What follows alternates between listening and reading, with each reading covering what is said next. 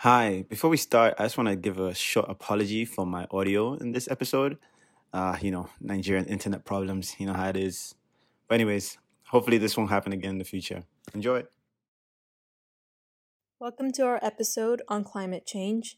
This is Extrospection.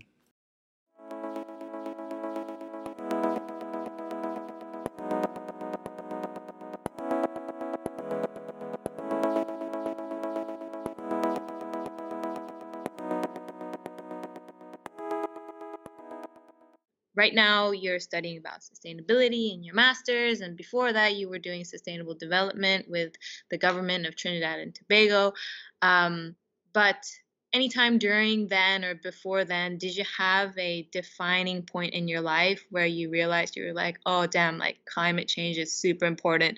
Sustainable development is super important. Um, did you have a little aha moment? So i wouldn't say it just came like a boom, like I just knew all of a sudden where I wanted to go in. I mean, I still am not fully 100% sure. Um, but I knew from since in high school that I liked out my geography class, which entailed uh, both physical geography, policy, um, and also just like looking at the environment and the whole. And so for one one of my class um, class projects, I actually did a study looking at flooding, um, and just looked at um, went through some communities that that had were impacted by flooding just because of their location and the rains and everything and talked to some of the community members and I started to see how much of an issue that was and noticed that uh, that, that that was not just human um, causes, which a lot of it was, but it wasn't just that, but also just with the the rainfall coming where it was falling, the the river and, and a lot of other factors. Um, and funny enough, it's actually getting worse. Like I'm seeing being back here in Trinidad for the past three and a half years, I'm actually seeing it's getting worse. Flooding is happening mm. so much more often, and a big part of that is, is is human behavior. I'm not going to discount that. We have a lot of development going on here that's not really regulated. Um, but another part of that is just also how much the rain, like the intensity of the rainfall, like it's, it's very you know clear that that rain is a lot more intense. Um, and yeah, and so just seeing that and just also seeing like what is also going on in, in around the world, like kind of opened my eyes that hey, this is definitely a problem. Um, and I mean, it's a problem that it touches on every single thing. And so when you say sustainable development, a big part of that is climate and and it's interlinked. Um, yeah, it's very interlinked, and I think that yeah. is right. Yeah, I want to say something on two, two things on that. You know, I'm I'm in Lagos right now, and honestly, my whole life has never stormed in January. Like January, Lagos kind of has this Sahara dust that blows over the, the city. This year, for the first time, like in my entire life, it stormed, and I, I, it was so strange. It was the strangest experience. Um, but also tied to that, when you talk about like flooding, you know, and, and, and you said like human behavior, it, it's interesting that when it when it rains hard, you know, nice, very rich developments, they're you know they're, they're set up for the for the high deluge when you see slums and things like that and it rains heavy it's a disaster. It's like it's like a natural disaster and it's just like one regular storm. But for them it's akin to a natural disaster. So i don't know if it's like that in trinidad where like there's certain people when it rains it's like the end of the world essentially. Yeah a lot of times unfortunately we do see um like more low income persons being affected. Um and then like it's crazy because i think the last rainfall we had that water was up over six feet. Like you see people's whole first floor is just inundated with water. Um, and yeah, it's funny enough, never the big rich houses. It's never, it's never those mm-hmm. get flooded just because of where they're located. Um, and so yeah, and it's it's also funny that you mentioned Sahara dust because the dust from the Sahara reaches all the way into the Caribbean. And for me, and coming back here, it's a huge problem. And I don't recall it being as much of a problem um, before I went away to school, and I was away for five years. And so mm. when I was in my like high school and primary school, I don't recall Sahara dust being as major issue. And so I don't know if it's just that I was oblivious to it, or if it has indeed gotten worse. But it is crazy. We keep getting waves and waves, and a lot of people their sinuses are affected, and so it is a huge health issue, and I think it is possibly linked to climate change as well. But I feel like it's just also so important to have that understanding and to actually see it by eyes. Because, for instance, if you look at the UK, there's very little that a regular British person can see about the impact of climate change in their day to day life. And I feel like it is also the cause of why people here are more skeptic about climate change or more deniers about climate change because they're like, well, what's happening? There's nothing that's changing in the weather. We're not getting any disasters. We're not getting any sea rise. Like, we don't know what's happening. And, and you know, in my home country, in Japan, it's like similar things to where you guys are. It's we have crazy typhoon seasons.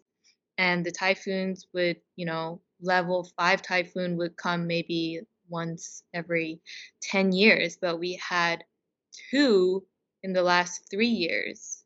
And you know it's it's just crazy.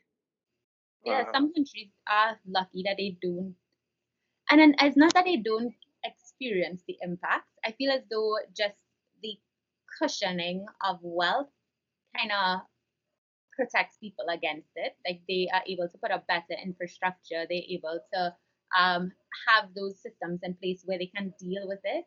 Um, yeah. and so yeah so country people in those situations they don't they don't have to experience it. And so therefore they don't have to like take measures against it. They don't have to care. Um yeah you, you know I, I would actually I actually because you know typhoons hurricanes essentially the same yeah. thing. And you know hurricanes hit i guess the caribbean and typhoons hit japan and japan it's interesting that you say that because japan is like a high yeah. i think it's like the third largest gdp and it's still struggling to manage these typhoons. Reaches a certain point at which your income is no longer even enough to like help you like mitigate or manage these like changing climate. Like it's yeah. it actually starts affecting even those of of of high means. Yeah. Yeah, yeah, and then we also can't forget about the fact that it's not just that one flood coming or that one storm coming or that one mm-hmm. coming. It's like things coming back to back yeah. before you can actually recover from that one that came in the past. So, like in Japan, there was a huge typhoon that came in July. Mm-hmm. And then, you know, they're used to typhoons and they're used to earthquakes. So they're used to disaster response and getting back up. But then another huge one came in October and, and they, they were not ready because yeah. they didn't fully recover from the one in July. And then it basically took another year or two. But it's just a perpetual disaster then the caribbean countries a lot of them are in this weird position where they are still they aren't seen as seen as very low income countries and so therefore there's a lot of global economic um aspect, like benefits that they don't get because they're not seen as that because of their GDP. Mm-hmm. Um, without realizing that there's very high inequalities, and even so, it's still not enough. Um, and so, when these incidents happen, it's, it's hard to get the global resources to help to build back. And then also, too, you don't like it's small populations, and so the resources are very limited, and you can't like it's very difficult to put back those efforts into re- rebuilding, and you, also end up getting a lot of brain drain because people leave because if everything is damaged, you can't find employment, you struggle and so forth.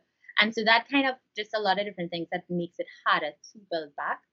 Um, and so yeah, so these countries they were affected by this, um, and were in those places of heightened vulnerability, and especially as a lot of these countries rely on tourism and sometimes also agriculture and things that those types of events completely destroy. because if your hotels are damaged, then you're not going to have people coming in as tourism, and so you're not going to be making money. So you don't have money to put back into to, to redeveloping infrastructure, and so that's what we've seen in um, some of the Caribbean countries that the process in itself is is slow, and so like this year and last year, like I've been I was praying that you know hurricane seasons come, and I'm praying that like these countries don't get the brunt of it because they're still not recuperated from the last few seasons.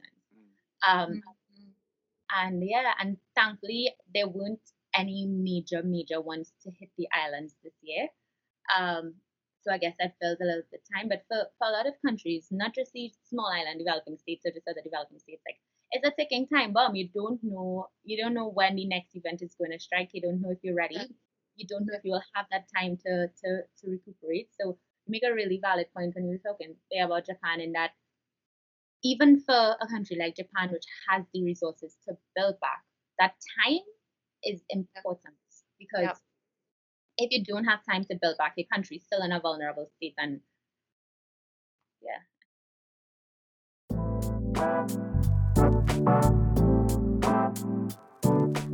All right, just because of what Leselle talked about there, I feel like it's very interesting to ask um, a certain question, and it's to do with Trinidad and Tobago's uh, economy. You know, Trinidad and Tobago, big time, or even a lot of Caribbean countries run on tourism.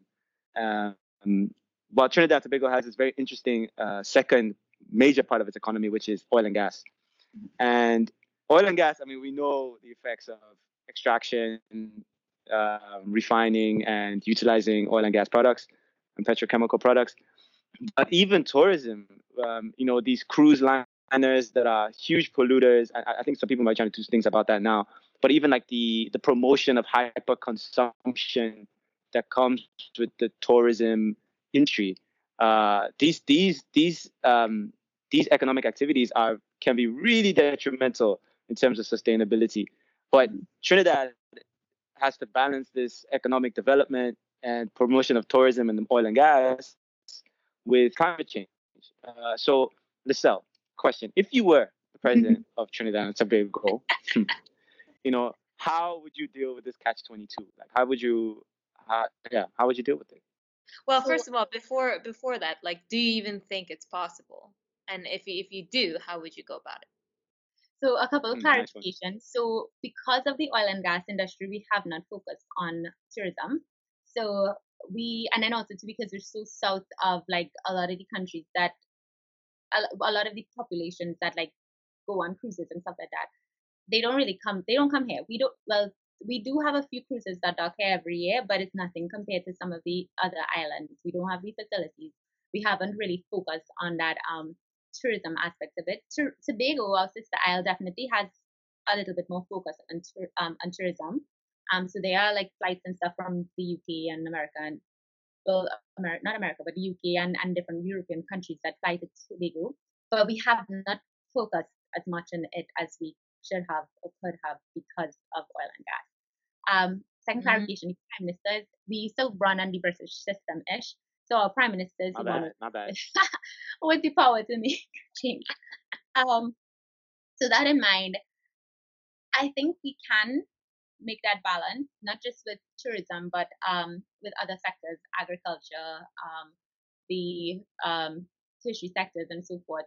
I think we, it is possible to make that balance. However, traditionally, up till now, we have not been incentivized to make that balance, and so you always have a, a lot of people um, from various sectors coming in and saying we need to diversify our economy, we need to be more sustainable, we need to try to figure out other ways because the oil and gas money is going to run out.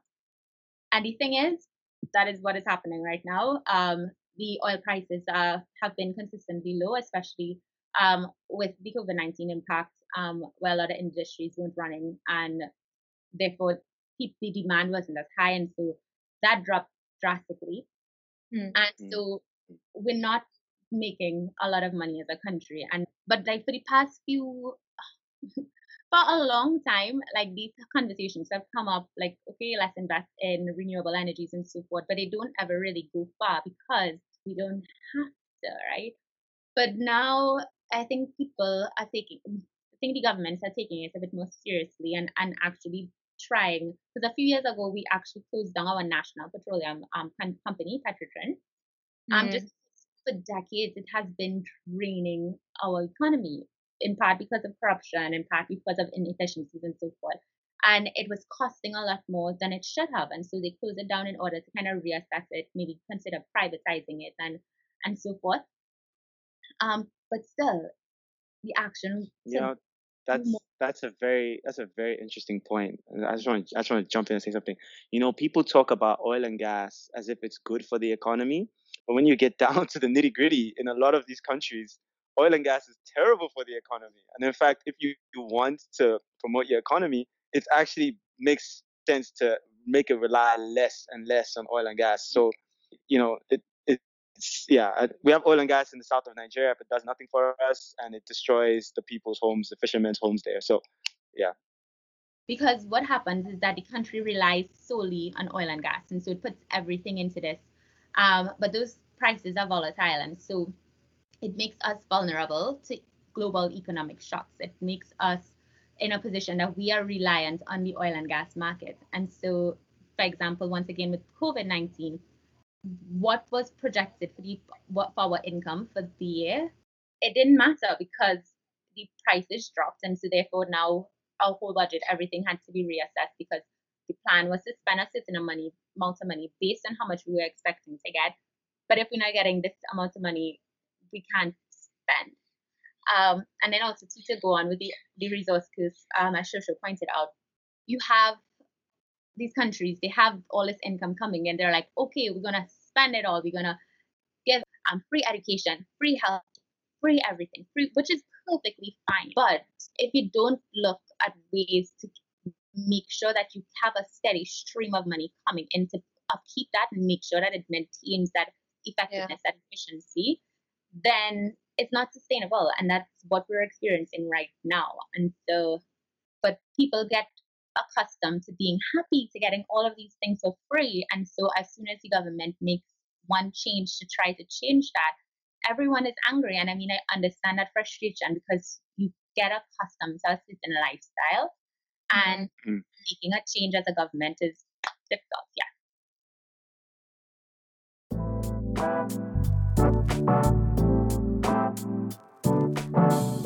So for instance, like if if you have floods or if you have some natural disasters and you mentioned that after leaving and coming back you notice that things are just not the same frequency as it was before and you have made this link to this is probably some sort of human activity influence. Do you think that most of the people also have made that link or yeah? Yeah okay. in trinidad everyone knows all of the problems that we have in trinidad. Like people are always will always complain and they will say what makes sense and i'll be like oh y'all are like y'all know what's happening. Like i can't imagine how many conversations i've had with random um, persons while in a taxi or something about the issues being faced by this country. And we know but these same people will be hesitant for the for governments and so and persons in power to put um to put some measures in place to change that just because of the cost that it will take on their lives. And and, and this comes in globally, which is that selfishness of not mm-hmm. wanting to give up what you have. And so it's like, oh yeah, we know there's a problem, but mm-hmm. I don't want to change in order to fix this problem. And so yeah, because I remember with the one of the last instances of flooding, a guy who a guy was on TV and he was speaking the truth. He was like, yeah, no, there've been these developments that have been being built on the mountain right on top of us, and they did a whole set of land clearing because this type of flooding never used to happen here. And but they up there clearing, and we sure they didn't get permits or regulations because you can pay for a lot of those things, right? And mm. now we're flooding, and so all of these connections, we'll see people all the time talking about the reason that is in areas of flooding is because people are throwing away their large electronics and they waste some stuff inside of the rivers and the drains and so forth. Like we all know this, but still that's what people are doing. And so I think mm-hmm. people are very, very, very aware, but yeah. wanting to make that personal change, that there is the difficult part.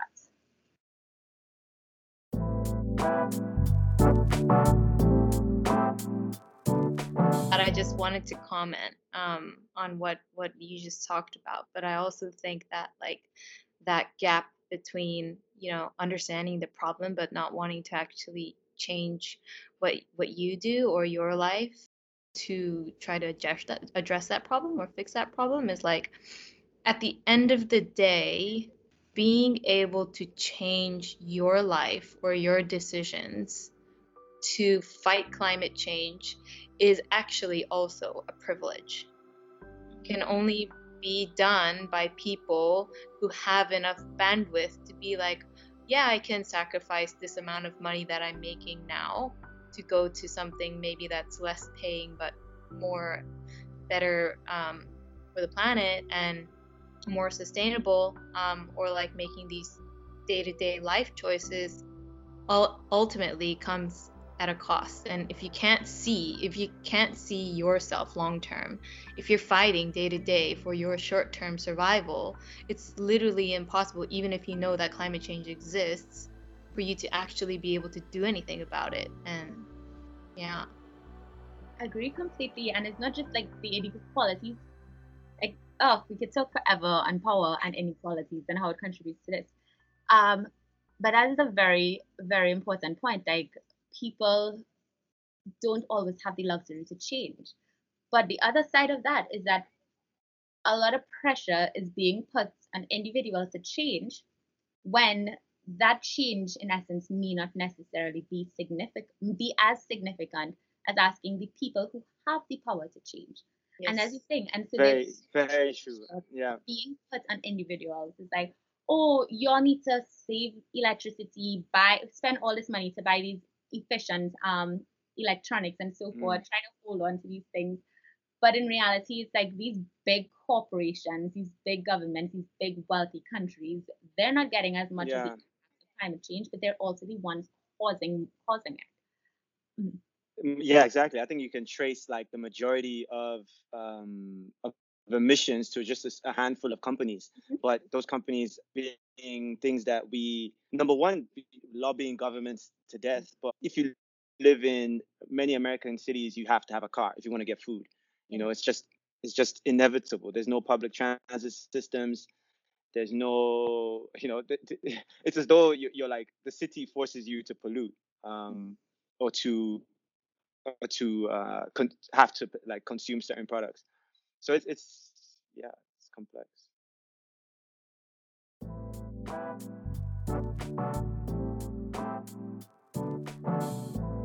do you think that do you have faith in humankind and us fighting this battle against climate change? My faith in humanity kind of cha- changes day by day. Like it depends. Um, overall, I'd like to be hopeful.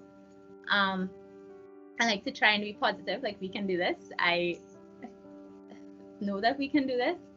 Um, but just like knowing, and especially with this program that I'm doing, like learning more about the world and the system and why it is the way that it is and who wants to keep it that way, it kind of gets a little harder to be positive sometimes. Um, now don't get me wrong when i say that i think humans are inherently selfish like i don't take away i don't that doesn't mean that i think that humans aren't inherently good i yeah. think that humans at the end of the day they want to do good it's just like that balance between am I doing good for me or am I doing good for the world? Like sometimes it's a little harder and a little bit more complex to get. Yeah. Um, so I believe, I, I mean, I want to have hope. I want to believe in people. I want to believe that people are going to take this seriously and care about it. Um, if they are fully aware of how much of an issue it is. And I think that that awareness is, is the important part because it's like, if you don't think that it's a real problem, you're not going to think that addressing it is going to be something good. And so once we're able to do that and once we're able to, to, to get those in power to recognize that, this, that to recognize why it's an issue, I do believe that there is hope that we can um that we could do something positive. I'll yeah. Thank, yeah. thank you, Leselle. Thank you. I think that's it. I think we, we got we can call Caster now. wait, wait, wait. Actually, I, I want right. to I want to know you, Shosho. What do you do? You have faith? Yeah. Uh, maybe let's see. Uh, maybe at the end of episode ten, we could talk about if I have faith. All right.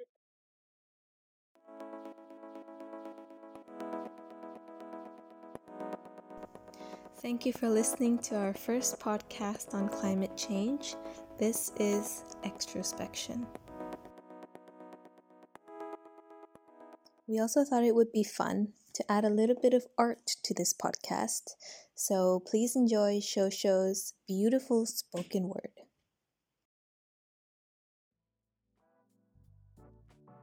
Climate catastrophe causing chaos in the Caribbean, burying Barbuda beneath the rubble of broken buildings, twisting the typhoons of the skies to 10 times the frequency, fabulizing the dry seasons of the rainforest, while fat cats feast on the economic oppression like food or fossil fuel.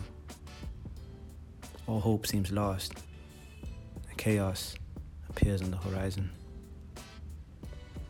But its shadow changes, and what some may confuse for chaos is in truth